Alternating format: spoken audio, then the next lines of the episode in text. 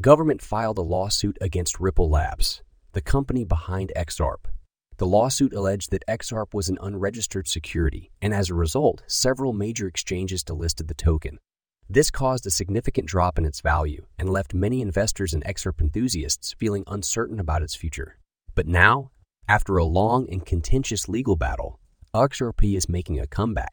The recent court ruling has provided some much needed clarity, stating that XRP is not a security. This has prompted several prominent crypto exchanges to reconsider their stance on relisting the token.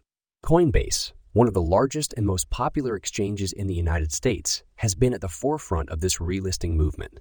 They recently announced plans to relist XRP on their platform, citing the court ruling as a key factor in their decision. This move is significant, as Coinbase's support can often be a catalyst for other exchanges to follow suit. Kraken, another major US based exchange, has also expressed interest in relisting XRP. Their CEO, Jesse Powell, commented that the court ruling has brought much needed clarity to the regulatory landscape surrounding XRP. Powell stated that they will be closely monitoring the situation and will consider relisting XRP if it meets their listing criteria. Trust Capital, a leading self directed IRA platform for cryptocurrency investments, has also joined the relisting movement. They have announced plans to relist XRP on their platform, allowing their users to invest in the digital asset once again.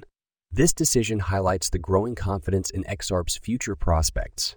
Gemini, the cryptocurrency exchange founded by the Winklevoss twins, is also rumored to be considering relisting XRP.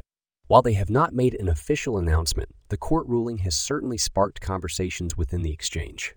If Gemini decides to relist XRP, it could further bolster the token's position in the market.